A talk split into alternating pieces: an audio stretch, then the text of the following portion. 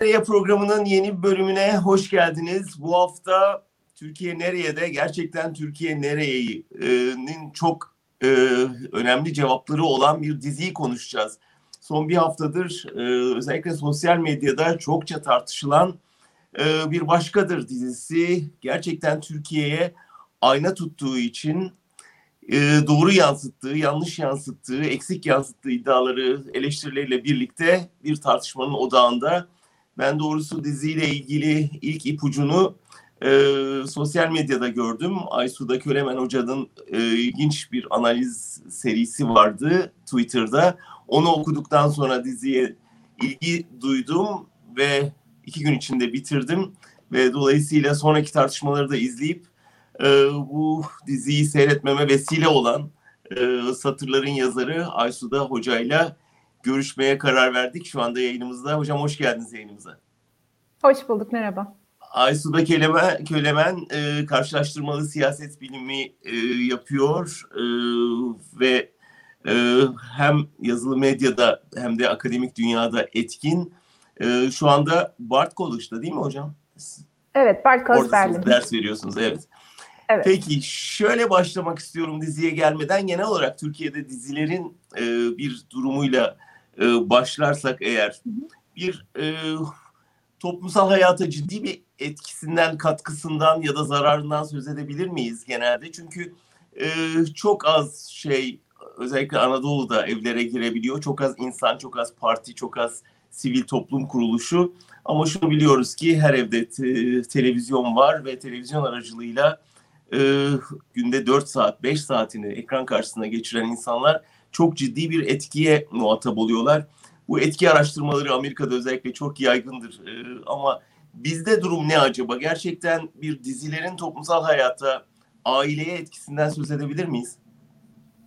Yani şimdi ben burada şey yapayım, benim alanım değil diziler ve özellikle şey kurgu olan medya. Benim çalıştığım, çok iyi bildiğim bir alan değil. O yüzden bir akademisyen olarak değil de hani sıradan bir izleyici olarak burada yorum yapabilir miyim diyeceğim size. Elbette ama yani, siyaseti konuşacağız zaten diziyi değil. Tabii tabii tabii. Bu şey kısmında yani hani evlere girdiğinde nasıl etki ettiği kısmında. Peki. Ben şey biliyorum yani çocuklara nasıl etki ettiğini biliyorum. Yani o konudaki araştırmaları okudum. Hı Ve çocuklara çok etkisi var görsel medyanın. Ee, şey olarak yani e, her şeyini etkiliyor.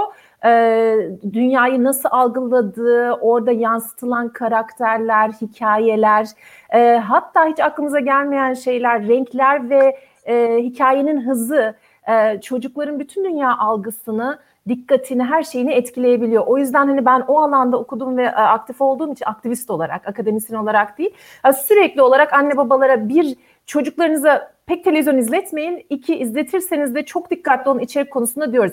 Ama tabii e, şeylere konusuna gelince yetişkinler konusuna gelince biz şey gibi düşünüyoruz sanki. Yetişkinler zaten olmuş, bitmiş. Dolayısıyla izlediği şeyden ne kadar etkilenebilir gibi düşünen insanlar da çok sanırım. Ee, ama bir yandan da tabii ki çok şey e, geliyor, e, eleştirisi geliyor. Mesela medyada çok fazla şiddet var ama bu sadece çocukları etkilemiyor.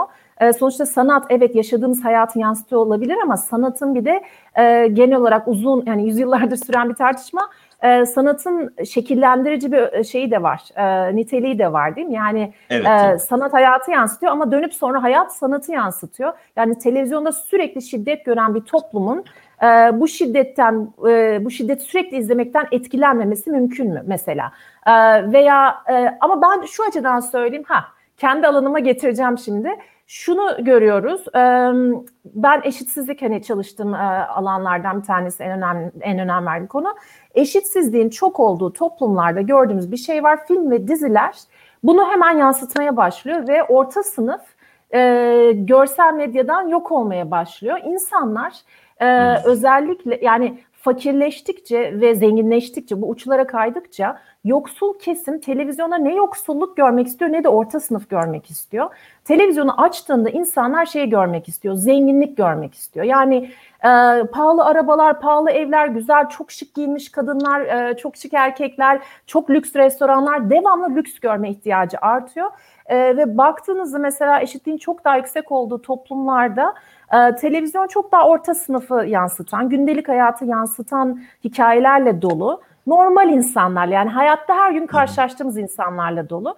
Ama eşitsizlik arttıkça insanlar e, fakir dört duvar evlerin arasında bu daha fazla bunu görmek istemediğinden muhtemelen e, açtıklarında sürekli zenginlik görmek istiyorlar ya da e, bu onlara satılıyor ve tutuyor. Yani belki de şöyle talepten kaynaklanan bir arz değil bu. Arz Talep ediliyor, bu zenginlik yaratılıyor.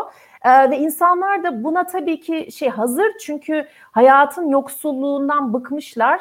Ee, evimizin içi yoksul, dışarı çıkıyor, sokaklarımız çirkin, ee, her şey çirkin ama e, televizyonu açtığımızda çok güzel bir en azından görsel olarak e, güzel bir dünyayla karşılaşıyoruz. Bu insanların hoşuna gidiyor. Bu ama ve... bu illüzyon bir tepkiye dönüşmüyor. Yani ben burada yoksulum onlar lüks bir hayat yaşıyor gibi bir şey değil sanki. Özenmeden ibaret kalıyor değil mi? Özenmenin de ötesinde şey var. Kurguda şöyle bir e, özellik var. Siz kendinizi başrollerin yerine koyarak, karakterlerin yerine koyarak kendi hayallerinizi bir şekilde onlar üzerinden gerçekleştiriyorsunuz. Bu birkaç saatliğinde de olsa bu bir rahatlama yaratabiliyor. Ee, yani siz oradaki işte yalıda yaşayan, zengin köşkte yaşayan insanların e, hayatını e, yaşıyor gibi hissediyorsunuz kısa bir süre. Ya da e, hayaliniz mesela e, şey çok tutan bir format biliyorsunuz Türkiye'de son yıllarda. Fakir kız, e, çok da bir eğitimi veya özelliği yok ama e, güzel ve tatlı. Yani e, böyle biraz becerikli, biraz böyle canlı. Hani bu özelliklerle zengin erkeğe e, ona aşık oluyor ve kız pek bir şey de yapmıyor. Sadece kendisi oluyor. E, ve zengin erkek bütün o zengin kızların, eğitimli kadınların arasından gidip onu seçiyor, beğeniyor ee, ve kadından sonra dizi bittiğinde zengin bir hayata kavuşmuş oluyor. En popüler formatlardan bir tanesi bu. Zengin erkek, fakir kız. Şimdi bu tesadüf olamaz çünkü bu bir çıkış yolu değil mi şey için? Evet. Ee, erkekler için de işte şeyi görüyoruz. Biliyorsunuz yani hani çok fazla bence e, anlatmaya gerek yok. Hayatımız o diziler olduğu için biliyoruz. Biraz Ama Türk filmlerinden cazibesi... tabii. Türk filmlerinin de evet. klasik şablonudur. Ama Türk filmlerini hatırlarsanız daha eşitti. Yani bir de zengin kız fakir erkek vardı.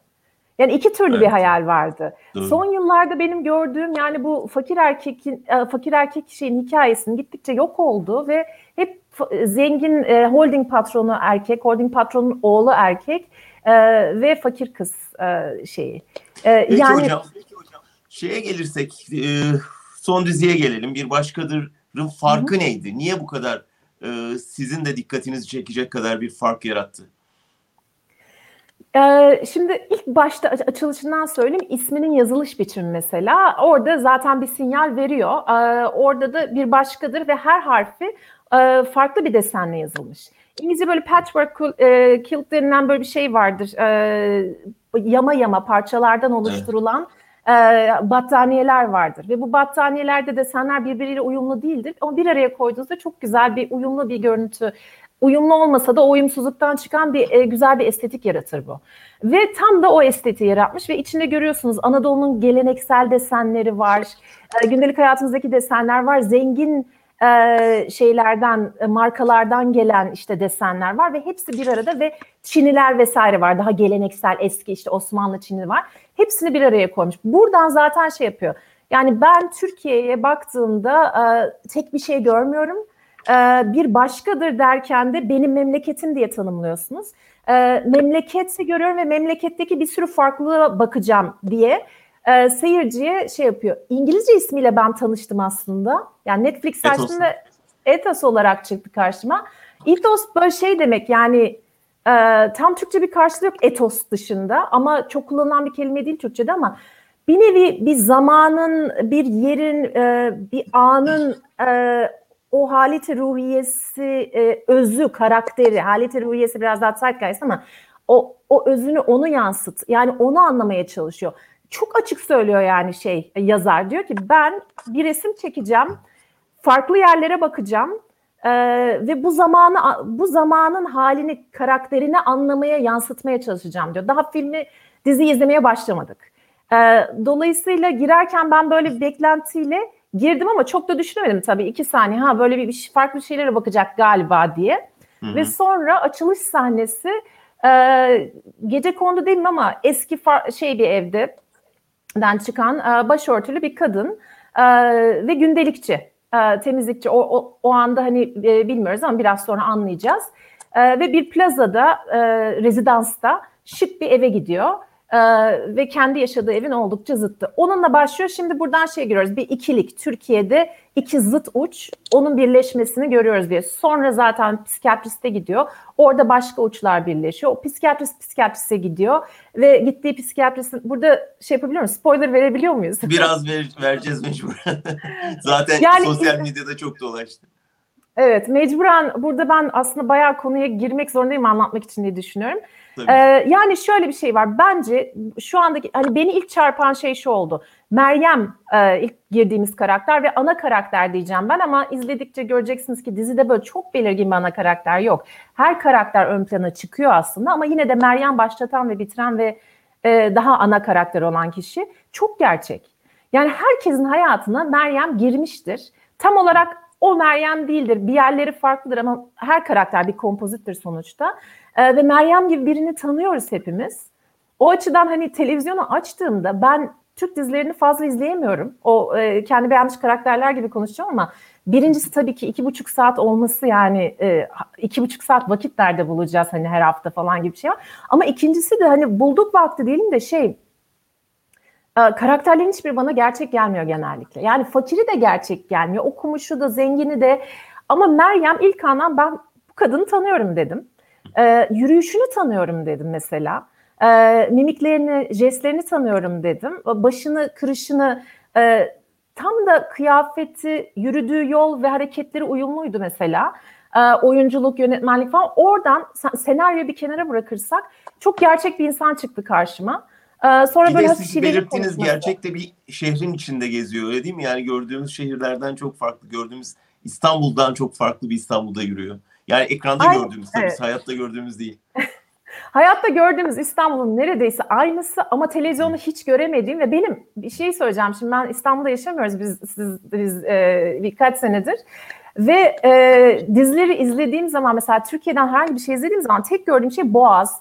İşte böyle çok lüks evler falan. Ve benim bildiğim İstanbul bu değil yani. Her gün için yani o arada bir hafta sonunda şöyle bir gidip gördüğümüz İstanbul en fazla. İçinde yaşadığımız İstanbul apartman apartman apartman işte dar kaldırımlar, kalabalık yollardı.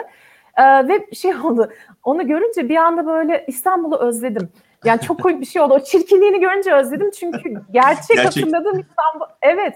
Ve apartman dairelerine giriyor. Bir de şey oldu. Yani apartman dairelerine girdikçe de ben bildiğim apartman daireleri bu Türkiye'de orta sınıfın yaşadığı e, biraz daha fakiri, biraz daha lüksü ama aşağı yukarı bildiğiniz işte 2-3 odalı e, mobilyalarıyla vesairesiyle o doluluğuyla yaşadığı apartman daireleri bunlar. Yani biz genel olarak e, işte fakir ya da zengin evlerde yaşamıyoruz. İşte veya e, genel olarak yine dizilerden ve filmlerden kopuş olarak çok gerçek eşyalar vardı evin içinde. Yani kullandıkları bardaklar falan detaylar mesela veya işte çöp kutusuna kadar çok gerçekti. E, görsel olarak bizi bir kere o şey dizilerin yapaylığından kurtarıyor. E, ama asıl tabii ki e, belki insanları bunlar e, konuşulmuyor çok fazla ama bence bunlar bizi çarptı. Yani o kadar bir dürüstlüğü bile özlemişiz. Yani Ama bu dediğiniz biraz önce söylediğiniz şeye ters öyle değil mi? Yani e, seyircinin asıl beklentisi, sıradan seyircinin total seyircisi deniyor buna ya. Beklentisi bu değil yani kendini görmek istemiyor aslında. Bunu biz biraz görmek istiyoruz. Hani e, belki sinema seyircisi görmek istiyor öyle değil mi? Şimdi aslında şu var. e, her gün görmek istemeyebiliriz. Yani pazartesiden e, pazara kadar her dizide bu dünyayı görmek istemeyebiliriz. Ama şöyle bir şey oldu. Yani biz 15 senedir bunu hiç görmedik. Yani bir tane dizide bile görmedik. Yani eskiden mesela ben çocukken Perihan abla bildiğim bir dünyayı anlatıyordu. Benim mahallem değildi ama e, tanıdık bir geliyordu bana. Ve işte bizimkileri izliyorduk tanıdık geliyordu. Orta sınıf için tanıdık bir dünya yaratılıyordu. Belki herkes için değil. Ama bayağı bir Türkiye'yi kapsayan bir şeydi şehirli orta sınıfa. Ama şimdi şehirli orta sınıf hiç yok televizyonda. Ve şu anda şehirli orta sınıfta Türkiye'nin bayağı büyük bir kısmını oluşturuyor. Bir de büyüdü o kesim. Ama hiç yok.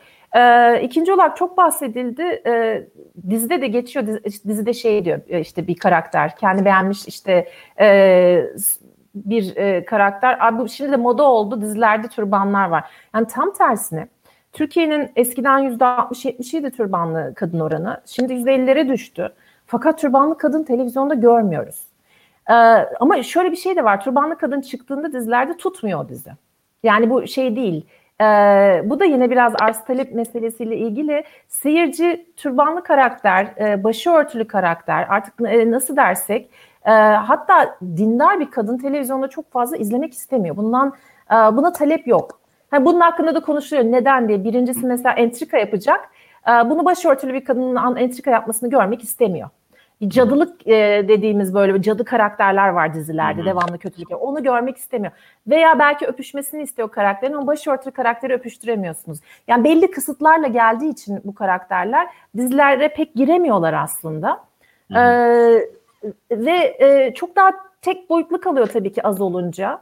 Yani ama Meryem'de karakter... gördük değil mi o insani derinliği? Evet tek boyutlu değildi yani konuşmaya başladığı anda e, Meryem dop dolu her yönüyle ve iyi bir karakter de değil, kötü bir karakter de değil, zeki bir kadın ama aynı zamanda eğitimli değil. Derdini çok güzel anlatabiliyor fakat anlattırılmıyor. Buradan isterseniz şeye geleyim. Bence dizinin asıl anlattığı ve bence beni vuran şey neydi? Bilmiyorum başkalarına ne yaptı ama iletişimsizlik. Evet. Meryem ilk girdiği andan itibaren resme sürekli der, bir derdi var kadın ama anlatamıyor ve anlatmaya başladığında susturuluyor sürekli. Sürekli ağzı e, kapatılıyor erkekler tarafından özellikle. E, kadınlar da dinlemiyor. E, ve bir şey anlatmaya başladığı zaman bir süre sonra susturulduğu için fısıldamaya başlıyor kendi kendine. Böyle kendi kendine söylenmeye başlıyor. İçine atıyor veya imama gidecek derdini anlatacak, çare arayacak İmam onu dinlemiyor. İmamın kafasında bir şablon var. Herkesin derdine ortak bir çözüm bulmuş. Onu anlatıyor böyle. Kalıp işte çok güzel laflar. Televizyonda e, işte sahabeden...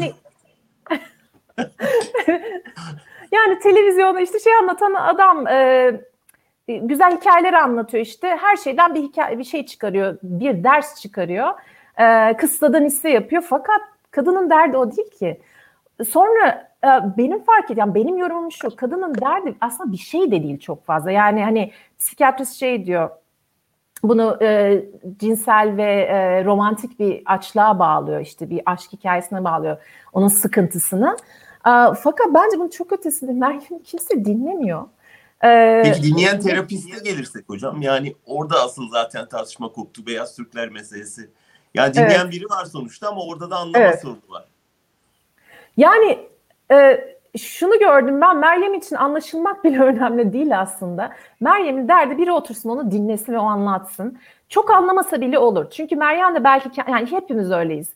E, kendimiz kendimizi anlıyor muyuz? Ama birisi dinleyince bir rahatlama geliyor. Ve Meryem e, o dinlemenin yarattığı rahatlığı anında anladı. Yani zekası oradan geliyor. Çok sosyal zekası yüksek bir kadın. E, ve onu hemen çözdü ve oraya tekrar geri gitmesi gerektiğini anladı karşısındaki psikiyatrist çok önyargılı yaklaştığı için ona ve anında onu teşhis ettiği için kafasında Meryem nasıl derdini bence anlayamadı. Yani o dinlenme açlığını anlayamadı. Ee, ve biraz zaman aldı. Fakat bence şey e, psikiyatrist e, Peri'ye çok haksızlık ediyor karakter olarak. Bence öyle kötü bir karakter olarak çizilmemiş. Çünkü kötü bir karakter olması için kendinin hiç farkında olmaması gerekiyordu. Anne babası o. Yani annesi babası kendinin hiç farkında değiller.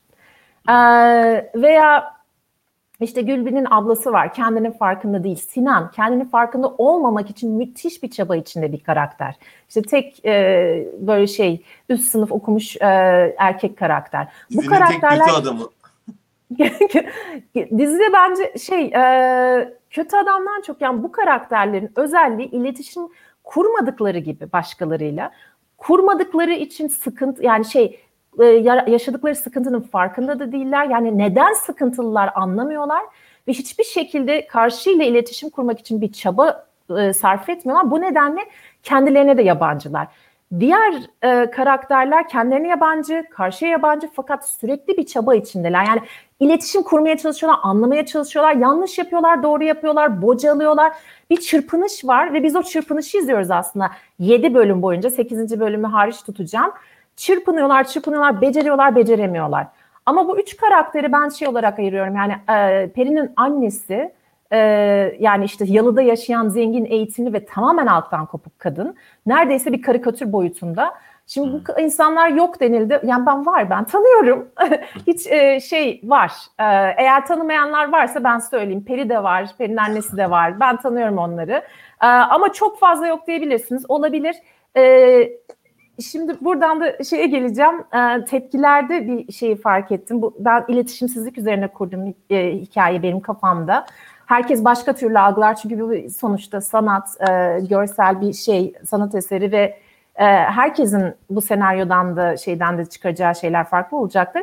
E, fakat bir araştırmacı olarak niteliksel araştırma yaptığınızda bir şey vardır. Buraya getireyim. E, niceliksel yaptığınızda herkesle konuşup herkesin derdini anlamış gibi e, olmaya çalışırsınız. Yani işte 3000 kişiyle konuştum. Türklerin %80'i şunu düşünüyor. İşte Kürtlerin %60'ı bunu düşünüyor. Türkiye şunu e, e, şuna inanıyor diye gibi e, bir takım iddialarla çıkabilirsiniz. Ama mesela niteliksel araştırmada 20 kişiyle konuşursunuz, 15 kişiyle konuşursunuz. Derinlemesine onları anlamaya çalışırsınız. Fakat şunu diyemezsiniz. E, Türkiye'nin %80'i şuna inanıyor, 40'ı bu. Bir dersiniz ki ben 15 kişiyle konuştum ve Türkiye'de şöyle bir görüş var. Türkiye'de böyle bir inanış var. Türkiye'de böyle bir perspektif ya da böyle bir anlatı var. Ama bu anlatı Türkiye'nin ne kadarı ben size söyleyemem. Ve sadece Türkiye bundan ibaret de diyemem. Yani ben beş tane farklı anlatı tespit ettim Türkiye'de. mesela eğitim konusunda herhangi bir konuda. Hmm. Eğitim konusunda beş tane anlatı fark ettim. Ama bu demek değil ki Türkiye'de beş tane anlatı var. Belki de on tane var. Ee, ve yüzdesini de söyleyemem ama bunlar var diyebilirim. Ve size bunları anlatabilirim. Şimdi sanatta ve de bu kadar kısıtlı yani top top 5 saatlik bir şeyden bahsediyoruz. Her şeyi anlatma iddiasında olamaz ve bence değil. E, ve insanlar e, belki de bu açlıktan dolayı yani biz e, kendimize dair hiçbir şey izlemediğimiz için o iddiada olan bir şey çok uzun süredir izlemediğimiz için televizyon gibi ya da dizi gibi bir mecrada açtık ve her oturan ben yokum dedi. Yani bunu Ayşe Çavdar yazdı ve ben evet dedim. Yani gerçekten her oturan ya ama ben yokum. Benim tanıdığım şu karakter çok önemli. Bu toplumun şu kesimi yansıtılmamış. Tabii ki yansıtılmış. Top topu kaç tane karakter var? Kaç kişi, kaç hikayeye dahil edilebilir? Ee, yani bence bu şeyi gösteriyor. Biz bu hikayeleri açız ve başka çok sorunlarımız var. Çok hikayelerimiz var. Bu etos çok büyük e, ve çok başka başkayız. Bir yerden girilmiş ve başlanmış ve e, yani senarist yönetmen e, ve yapımcı olan aynı kişi olduğu için Berkun Oya, Berkun Oya'nın dertlerini öncelikli olarak yansıtmıştır diye düşünüyorum. Yani onun kafasında öncelikli şu anda ne varsa o hikayeyi anlatmış.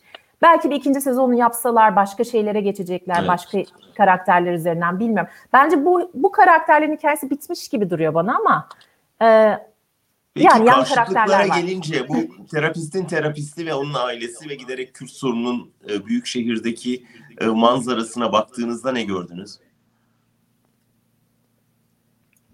Ben şey terapistin terapisti Gülbin. Ee, Birçok insanda hani şey sosyal medyada daha böyle e, soldan gelen e, ve e, şey e, Gülbin'le özdeşleşen daha çok insan gördüm ben veya onu iyi karakter gibi gören. E, Gülbin sanki hani e, şey değil, e, diğer karakterlerdeki biraz aşırılıkların törpülenmiş hali, herkesi anlamaya çalışan, e, her tarafa dert anlatmaya çalışan biri gibi görünüyor. Göründü birçok insana. Bence bu da bir algı meselesi. Yani ben izleyenlerin bazılarının da Gülbin'den nefret edeceğini de düşünüyorum yani sonuçta. Hı hı. Ama şu var, ben de Gülbin'i daha iyi anladım. Kendime daha yakın gördüm birçok karaktere göre. Evet bazen şey şimdi siyaset bilimci olarak bakınca şey gibi geldi. Gülbin e, HDP gibi geldi bana. Hani bir siyasi partinin karşılığı olarak diyeceksek. 2015 e, özellikle de 2015-2016 HDP'si gibi geldi. Hani böyle bir şey. E, ya bir dakika birbirimizi dinleyelim, anlayalım. İşte şey böyle olmak zorunda değil. Ama bir yandan da ablası var ve ablası da çok net olarak yani AKP'yi eğer böyle bir şey şeye gideceksek, analojiye gideceksek AKP'yi temsil ediyor ama AKP'li Kürt. Ee, ve Gülbin'den çok daha Kürt o anlamda. Yani Kürtçe konuşuyor, hayatını yani bir Kürt olarak yaşıyor daha fazla gündelik hayatını. Gülbin ise daha böyle okuyup şey İstanbul'da bütün üst sınıf hayata karıştığı için e, Kürtçesi de zayıflamış belli ki e, o kültürle de kopmuş. Çok daha böyle hani e, şey bir hayat içinde e, elit bir hayat içinde diyeyim. E, ve dolayısıyla kız kardeş ablası kadar aslında e, kimlik olarak Kürt görünmüyor. Fakat e, daha fazla siyasi olarak Kürt. Ve burada e, şuradan yani e, ya çok fazla şey olacak ama burayı dinlemeyin isterseniz eğer diziyi izlemediyseniz.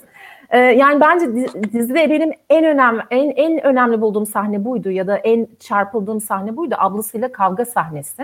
Yani birbirleriyle saç saça baş başa girdikleri sahne ve şunu görüyoruz yani e, abili anneleri bir kere beyaz başörtüsüyle beyaz tülbentle çıkıyor. Yani o kadar e, sembolik ki bu. Bir Kürt kadın olarak beyaz e, e, şeyli.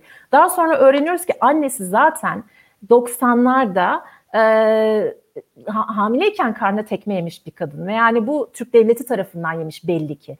Ve Gülbin bunu diyor ki sen diyor nasıl yaparsın da tekme atanların tarafında durursun diyor. Kardeşim yani bizim ailemizi bu aile sokanların tarafında durursun. Zalimin tarafında nasıl durursun diyor ablasına.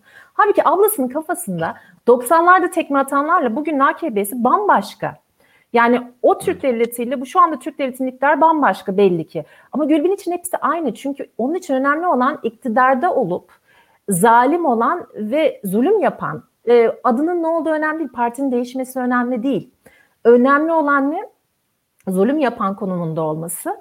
E, ve bunu sorguluyor ve gerçekten bir HDP, AKP şeyi yaşanıyor orada. E, hesaplaşması Saç saça yaşanıyor. baş başa hem de. Saç saça baş başa evet. ve AKP'de bizim e, yine Ayşe e, ile e, konuştuğumuz bir mesele var. Ablası aslında bütün bu dizide en kötü gösterilen karakter e, Gülbin'in ablası. Çünkü Gülbin'in ablasının perspektifini hiç görmüyoruz. Çok hınçlı. Ya öfkeli demiyorum. Hınçlı diyorum.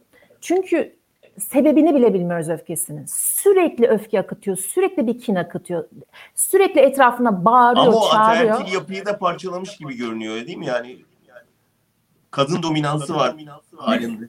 Var, var ama şey anlamında değil yani eşitlikçi güzel bir yapı oluşturduk anlamında değil. Hani o Öfke da e, öfkeyle etrafını susturmuş bir kadın var e, sonuçta. Yani e, etrafı şey olmuş korkusundan susmuş hani. Ama böyle hani eşitlikçi bir hayat kurmuşlar anlamında değil. Yani feminist bir şey değil o. e, kırma değil. E, do- şimdi şey var hiç onun perspektifini görmüyoruz. O çok ilginç değil mi? Yani onun iç dünyasında neler oluyor bitebilir mi Gö- görmüyoruz. Onu ilk gördüğümüz anda daha sinirli, sigara böyle sinirli sinirli içiyor. İkinci gördüğümüzde e, camlar, pencereler yıkıyor. Kıv- yani ablasının her şeyini parçalıyor. Yani bakın AKP olarak, HDP olarak düşündüğümüzde çok sembolik bunlar. Böyle paramparça ediyor ve hala nedenini bilmiyoruz. Yavaş yavaş anlıyoruz ki ablasını suçluyor. Ee, işte şey kardeşinin başına gelenler. Fakat hiçbir şekilde de ablasını suçlaması için bir neden yok aslında. Yani ortaya çıkan seyircinin gördüğü bu suçlama tamamen sen zındıksın, sen zaten bilime inanıyorsun, sen bizi dinlemiyorsun, bize cahil diyorsun, bizi küçük görüyorsun. Yani böyle bir kompleksten kaynaklanan bir hınç. Ve belki gerisine gitsek anlayacağız ve seveceğiz ablasını ama ismi bile var mıydı? Hep bir ablası, ablası, ablası. Yani aslında kötü bir karakter varsa, e, haklı veya haksız, bize onun tarafı gösterilmeyen bir karakter varsa Gülbin, Gülbin'in ablası. Çünkü sadece hıncıyla tanıştık biz. Sadece o şeyle, kompleksiyle, yok etme isteğiyle tanıştık. Tek iyi olduğunu gördüğümüz an kardeşine şefkat gösterdiği an, bütün aile e, ve bu kadarıyla tanıştık. Yani Bu şefkat motifi aslında ve- geneli içinde söz konusu değil mi? Yani bu şefkat bütün karakterlere yönelik bir şefkat mesajı var sanki dizinin. Şimdi evet eğer şey yapacaksak e, bence 7 bölüm boyunca anlaşamadılar, iletişim yavaş yavaş kurabilmeye başladılar ve birbirlerine empati, şefkati olmasa bile empati göstermeye başladılar. Kendilerini karşındakinin yerine koyup anlamaya çalıştılar. E, ve bayağı bir adım attılar aslında. Sinan hariç, Sinan orada e, yani e, beyaz Türk erkek olarak e, ve paralı ve eğitimli erkek olarak onun da alameti farikası, onun özelliği dinlememesi. Yani Sinan dinlememesiyle var. Karakter olarak en büyük özelliği karşısında sürekli bir şeyler e, yemek yaparak anlatmaya çalışan bir Meryem var ona. Sevgisini göstermeye, ilgisini göstermeye çalışan. E, Gülbin var sürekli derdini anlatıyor ve çok güzel bir biçimde anlatıyor. Yani açık açık anlatıyor. Asla dinlemiyor ve dinlemediğini sürekli ne zaman kadınlar konuşmaya başlasa konuyu sekse getirerek seni dinlemiyorum mesajı veriyor. Ee, Sinan'ı tek anlayıp acıdığımız yer annesinin yanına gittiğimizde çok acayip bir annesi olduğunu gördüğümüzde. Şimdi Bir de gözyaşı aha döktü sonunda yani. Evet, evet. Sinan'a acıyoruz ama. Yani ben Sinan'a acıdım ama sevemedim Sinan'ı. E, çünkü yine de çaba göstermedi. Anlamayı yani kendine acıyor çünkü. Fakat harekete geçip e, diğer karakterlerin yaptığı gibi karşıya ulaşmaya, anlamaya, o kötü içinde bulunduğu yalnızlıktan çıkmaya çalışmadı. Diğer karakterlerin hepsi buna çabaladılar. Kadın ve erkek hepsi çabaladı. O çalışmadı. O açıdan Sinan e, ve işte dediğim gibi Gülbin'in ablası e, iki çabalamayan, karşıya hiç elini uzatmayan karakter. Ve bence şu hikayede iyilik ve kötülükten çok karşı elini uzatmaya çalışan ve çalışmayan karakter var. İyilik ve kötülük bu eylem üzerinden tanımlanmış. Ee, 8. bölüme gelirsek onu niye ayırdığımı söyleyeyim. Ben bunu bir rüya sekansı olarak gördüm. Kendimce yorumladım. Çünkü o kadar bir anda koptu ki gerçeklikten. Yani şey oldu. Ee, evet herkes bir yavaş yavaş birbirine elini uzatmaya çalışıyor. Ee, bir iletişim kurmaya çalışıyor. Fakat devamlı bir duvara çarpıyorlar, engeller. Kendileri yine çarpıyorlar aslında. Kendi ön yargıları. Mesela Yasin aslında kötü bir adam değil. Fakat o kadar ataerkil bir yapıdan geliyor ki ve o kadar erkek ki kadınları bir türlü dinleyemiyor. Kadınlara sürekli şiddet gösteriyor. Fiziksel değil ama sürekli duygusal şiddet uyguluyor. Karısına ve kardeşine ama farkında bile değil. Onlar bile farkında değil. Onlar hep iyi bir insan olarak görüyorlar. Fakat sürekli bir şiddet hali var evin içinde. Erkek şiddeti Onda var. da bir post travmatik sendrom şeyi var mı?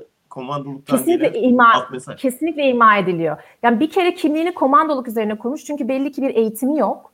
Ee, ve hayatta başardığı en büyük şey komandoluk ve aynı zamanda da komandoluktan gelen bir travma var belli ki ee, bir şiddet şeyi var ama konuşulmuyor hiçbir zaman da konuşulmayacak muhtemelen ve yine bir erkek olduğu için de konuşmak istemiyor, ağlamak istemiyor, iletişim kurmayı bilmiyor. Ama e, biz Yasin'i kötü bir karakter olarak görmüyoruz çünkü kendince çabalıyor. Bütün o yaptığı kötü şeylere rağmen hep bir çaba görüyoruz. Yani uğraşıyor sürekli. E, fakat son şeyde e, bölümde Yasin e, dinlemeyi öğreniyor ve ve konuşmayı öğreniyor bir anda.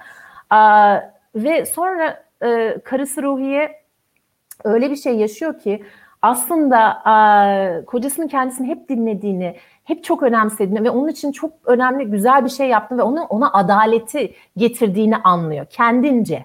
Yani bence yine e, karısını anlatmamış bile ama kendince. E, Peri birdenbire bir aydınlanma yaşıyor aslında. Birdenbire olmasa da bir aydınlanma yaşıyor ve büyük bir zıplama yaşıyor. E, bunun dışında Melissa bir şey yaşıyor. E, işte aktris olan kadın. Herkes bir aydınlanma yaşıyor. Hayrun İnsa var. İmamın kızı müthiş bir e, adım atıyor. İmam bunun karşısında hiç beklemediğimiz biçimde müthiş anlayışlı. O ana kadar imam kimseyi dinlememiş aslında. Yani çok iyi bir niyetli bir adam ama dinlemiyor insanları. Anlatıyor sadece. Ama orada kızını ilk defa dinliyor. Ee, ve bakışlarını dinliyor sadece. Bir cümlesini dinliyor ve tamam kızım diyor. Ee, bütün Hilmi e, denilen bir karakter giriyor. Meryem'i dinliyor. Ona, o ana kadar sürekli anlatan, sürekli sürekli anlatan erkek modeli. Hilmi de e, yani bakın Hilmi de çok ilginç bir karakter. E, sol şey vardır e, Türk filmlerinde. E, biraz daha a, alt sınıf fakir mahalleden gelen çok okumamış ama daha e, yani çok okumamış bir ortamdan gelen daha doğrusu ama kendisi okumuş. Lisede ya da üniversitede işte Marx'tı, Freud'tu, e, bulduğu bütün böyle büyük yazarları o, o anda okuyor ama daha altyapısı henüz hazır değil buna. Ve okuduğu şeyi tam özümseyememiş, gidip herkese anlatarak, böyle satarak mahallesinde e, otorite kuruyor. Ve o, o çok hoşuna gidiyor. Çünkü zeki de okuduğunda anlıyor da ama altı yok, boş hala. Yine de karşısındakini satabiliyor. Hilmi bunun sağ karşılığı, muhafazakar karşılığı ve ben, benim pek karşılaşmadığım bir karakter e, ekranda ama gerçek hayatta karşılaştım ben Hilmi ile. E, bir iki defa karşılaştım fakat sorduğumda evet var dediler. Yani Hilmiler çok dediler bana. Onu da söyleyeyim bilmiyorum ama ben sadece bir iki tane. Ama Hilmi de o açıdan çok ama Hilmi de kötü bir karakter değil. Yani çünkü o sol karakterler de hiç kötü değildir. Ee, fakat dinlemeyi bilmiyor. Ama Meryem ona dinlemeyi öğretiyor. Ee, ve sonra bir bölümde herkes birbirini dinleyip, anlayıp bir de anladığını gösterecek şekilde harekete geçince e, bir anda her şey çözüyor. Şimdi bu çok hiç gerçekçi değil diye gelecek birçok kişiye. Hı hı. Benim gibi bundan bundan kaçmak için ben bunu bir rüya sekansı olarak görüyorum deyip tamamen ben böyle yorumladım kafamda. Ee, ve şöyle düşündüm yani bence e, Berkun Oya bize şey umut vermek istiyor. Yani diyor ki sorunumuzu bakın bu. Yani başka sorunlar da getirebiliriz biz buna. Başka bir dizide belki bir ikinci sezonda Ermeni sorununu da getirebiliriz. İşte LGBT sorunu var LGBT meselesi aslında. Hayri Nüsan ilişkisi evet. bence lezbiyen. Ama e, yani ben bunu düşündüm. E, arkadaşı lezbiyen dedim. Kendisi lezbiyen mi? Fakat daha konuştukça Twitter'da yok yok o da lezbiyen falan gibi böyle bir şey vardı. Bunlar yoruma açık. Fakat LGBT kesinlikle var orada yani soru işareti hmm. olarak da olsa var. Ama diğer sorunlar da getirilir. Her şey yavaş yavaş getirilebilir. Ee, ama sorun bunları konuşmaya başlamaktı. Bakın burada bir sorun var ve temel sorunumuz bizim birbirimizle iletişim kuramamamız diyordu. Onun teşhisi yani bu dizinin tezi bu. Ee, yani Türkiye'nin bir sorunu, büyük bir sorunu, belki de en temel sorunu iletişimsizlik. Farklılıklar arasındaki. Ama aynı zamanda diyor ki farklı olmak, iletişim kuramamak demek değildir. Bir arada olamamak değildir. Bu e, yamalı e, battaniye gibi çok da güzel bir araya gelebiliriz biz aslında. İşte Ferdi Özben bu dediler. Ben Ferdi Özben'i çok dinlemediğim ve e, çok aşina almadığım için o konuya, müzik konusuna hiç girmeyeceğim. Yani hep kulağıma çalınan çocukluktan bir isimdir sadece. Ee, ve bir şey daha var 80'lerin e, görsel dünyasıyla yani estetiği var değil mi? Evet 70 sonları 80 başları estetiği var. Ee, yazıların şeylerin fontlarından kamera renkine kadar her şeyde. Ee, özellikle giriş ve çıkışlarda yani Hı-hı. dizinin kendisi değil mi? Giriş ve çıkışlarda. Burada da belki 80'lerde hani TRT'nin bizi birleştirdiği dönem en azından belki ülke olarak o zaman da çok kopuktuk birbirimizden ama e, görsel medyumda bir ortaklık bulabiliyorduk. Neşeli günleri izliyorduk. İşte babam sınıfını izliyorduk. TRT izliyorduk ve orada bir ortaklık buluyorduk. Ve ona belki de biraz böyle şey var. O, o özlem, e, o arayış belki onu yansıtmaya çalışıyor. Fakat sonra bugüne geldiğimizde de en son bölümde bence gerçekçi veya değil. E, çünkü bizim e, benim söylediğim bir şey var. Bizim bir hayale ihtiyacımız var gerçekten çok bugün. Çünkü aslında... Ütopya sanki öyle değil mi hocam? E, yani evet ütopya olmasa bile biraz zor bir yer. Yani var olması varması çok zor bir yer. Ama o hayale ihtiyacımız var bizim. Onu birinin göstermesi gerekiyordu bize. Ve ben bunu şey diyordum ya liderler göstersin, partiler göstersin, bize siyasi bir hayal koysunlar önümüze. Birileri çıksın ve bu gücü olan insanlar, medyada ve siyasette gücü olan insanlar bunu bize koysunlar önümüze, bu vizyonu diyordum. Bence Berkunay'a ilk çıkan bu dönemde koyan oldu. O yüzden bir şok yarattı. Yani beğenirsiniz veya beğenmezsiniz. Farklı bir dünya mümkün, farklı bir Türkiye mümkün. Ve bakın böyle olsaydı sadece biz kendi kabuğumuzu birazcık kırıp karşıya birazcık ulaşmaya çalışsaydık kendi hayatımızda çok daha mutlu olabilirdik. Kendi sorunlarımızı çok daha iyi çözebilirdik diyor.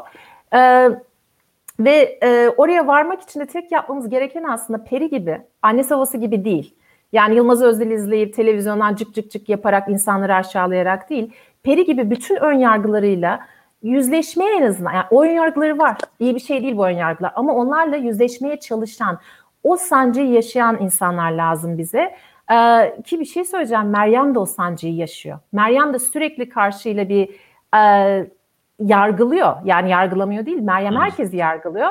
Ee, ama hepsi kabuğundan çıkıp anlamaya çalıştılar. Bu yeterli şimdilik. Hani bu bizi bir adım öteye götürmeye e, yeterli diyor ve yapabiliriz aslında diyor. Herkesin aynı anda bunu yapabilmesi bir bölümde oraya varması gerçekçi değildi ama e, bir hayal ya önümüze konacak bir hedef olarak neden olmasın bence. E, o açıdan o umuda ihtiyacımız var. Benim vardı. Bana çok iyi geldi. Eğer olumsuz bir noktada bıraksaydı dizi. Yani çok gerçekçi bir noktada bıraksaydı. Herkes olduğu yerde kalsaydı ve o iletişimsizliği bir türlü aşamasaydı ne olurdu? E, biz bu diziyi bu kadar tartışıyor olmazdık. Çünkü e, şöyle bir şey var. Dizi bize aslında bilmediğiniz hiçbir şey söylemiyor.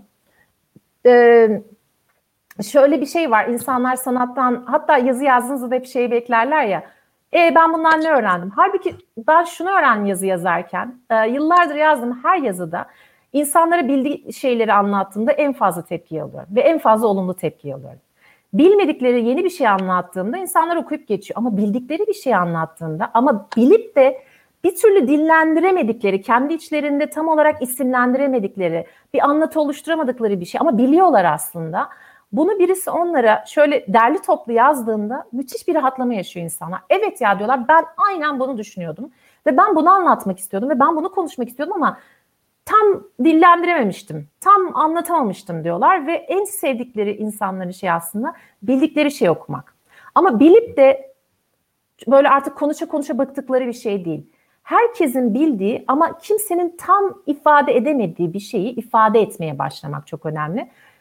Bence dizi bu yüzden önemli. Yani e, çok iyi bir sanat eseri vesaire mi? Onu gerçekten sinemacılara bıraktım ben. Onlar konuşsunlar. E, ben çok beğendim ama bu tamamen kişisel bir görüş. Oyunculukları da çok beğendim çünkü çok gerçek geldi o karakterler bana. Çünkü hepsini tanıyordum. E, yani hepsini tanıyordum e, bir şekilde. Evet bu mutlu son motifi aslında bizi e, en baştaki soruya götürüyor. Siz gerçi oraya girmeyeyim dediniz ama yani diziler aslında yanlış bir Türkiye şeyi verdi, manzarası sundu bugüne kadar bize.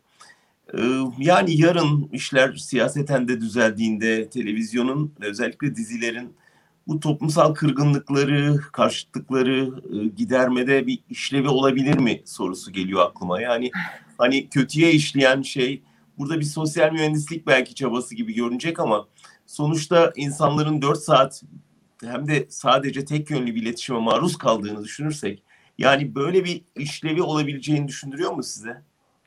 Ee, şimdi evet, ben dizi konusunda konuşmak istiyorum ama medyada e, şöyle bir şey var. Tabii ki yani sosyal mühendislik çabası değil. Şöyle sosyal mühendislik ama zaten yaşadığımız dünya tamamen sosyal mühendislik. Yani şu içinde bulunduğumuz medya tamamen yapay biçimde tek taraflı e, sadece iktidarı yansıtan medya değil mi? Her açıdan. Evet. Dizilerde de öyle. Fakat ben e, dizi fazla izlemiyorum dedim ama hiç izlemiyor değilim. Tabii ki Türk dizilerini de izliyorum. Özellikle yurt dışına çıkınca çok izliyorum ben. Özledikçe daha çok izliyorum.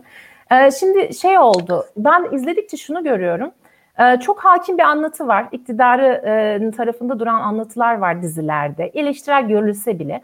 Fakat aradan e, senaristler çok acayip şeyler yapıyorlar. Yani bir kadın erkek arkadaşlık kuruyor, kuruyorlar oraya, koyuyorlar. E, ya içinde hiç cinsellik barındırmayan ama çok samimi arkadaşlık kuruyorlar. Veya evlilik dışı cinsellik koyuyorlar ve çok olumlu bir e, bağlamda koyuyorlar bir anda. Ve seyirci e, çok da farkına varmadan aa ne güzel falan diye şey yapıyor. Aslında iktidarın çok farkında ve deli oldukları nokta da o. Yani bu aradan çatlaklardan sızan e, karşı söylemler. Ve bence senaristler de, yapımcılar da yani şeyler de, oyuncular da çok farkında bunun. E, ve güzel tarafı bu. Şimdi e, Türkiye normalleşmek, bak normalleşmek kelimesini kullanıyorum ama e, bu anormal durumdan kurtulmaya başladığında, bu düşmanlıktan kurtulmaya başladığında medyanın, e, sanatın görevi ne olacak? Çok önemli olacak bence.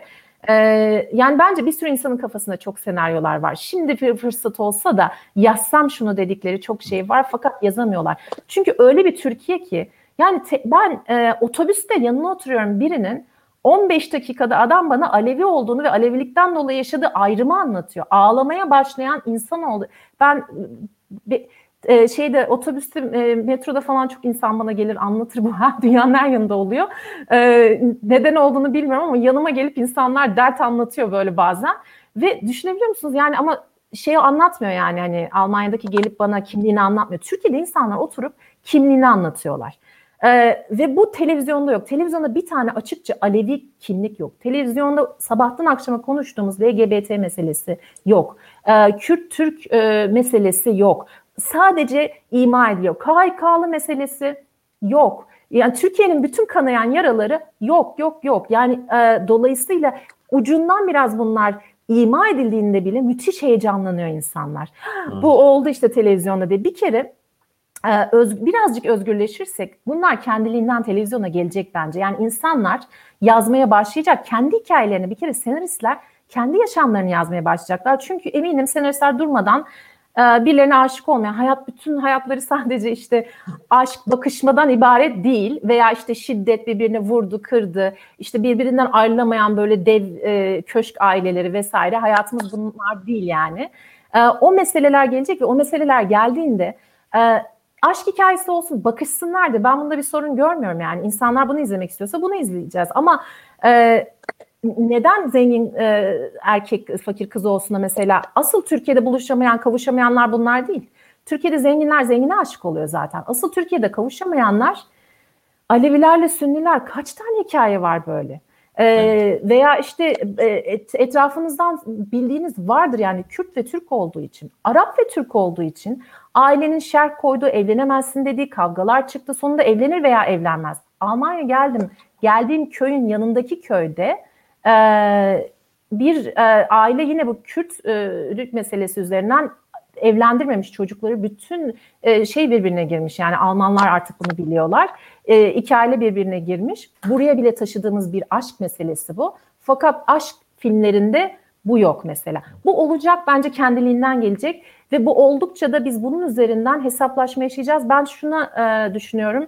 Yani bu 8. bölüm Berkun Uyan'ın e, getirdiği çözüm bize e, şey konuşmamız lazım diyor ya iletişim kurmamız lazım. Yani her şeyden önce bu lazım bize. Ee, bunu konuşmamız için, e, dönüp kendimizi eleştirmemiz için e, bence sanat, bu dizi gibi diziler ve filmler bize aracı olacak her şeyden önce. Ee, bize bir şeyleri gösterecek ve biz diyeceğiz ki yok öyle değil veya evet aynen böyle. Biraz öyle biraz böyle ama konuşmak için bir fırsat oluşturacak bize. Nitekim öyle Ben- oldu bugün. Ben kesinlikle zaten bunun e, yani birazcık serbest bıraksak, birazcık bıraksak zaten sanatçıların, senaristlerin, e, yönetmenlerin bunu kendiliğinden yapacağını düşünüyorum. Şu anda böyle üstüne bastırarak bunu yaptırmıyoruz biz.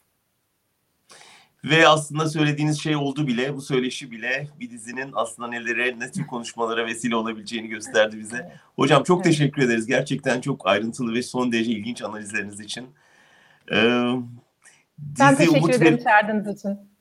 Dizi umut verici bir sonla bitti ama sizin söyleşiniz de gerçekten öyle. Ee, dizinin birebir kopyası e, bir şekilde e, eleştirel bir şeyle başladık. Eleştirileri cevapladınız ama onun sonunda gerçekten en önemlisi bence toplumun siyasetçiden beklediği vizyonu bir dizi senaryosu bize önerebildi. Bu sanatın gücü açısından da çok önemli.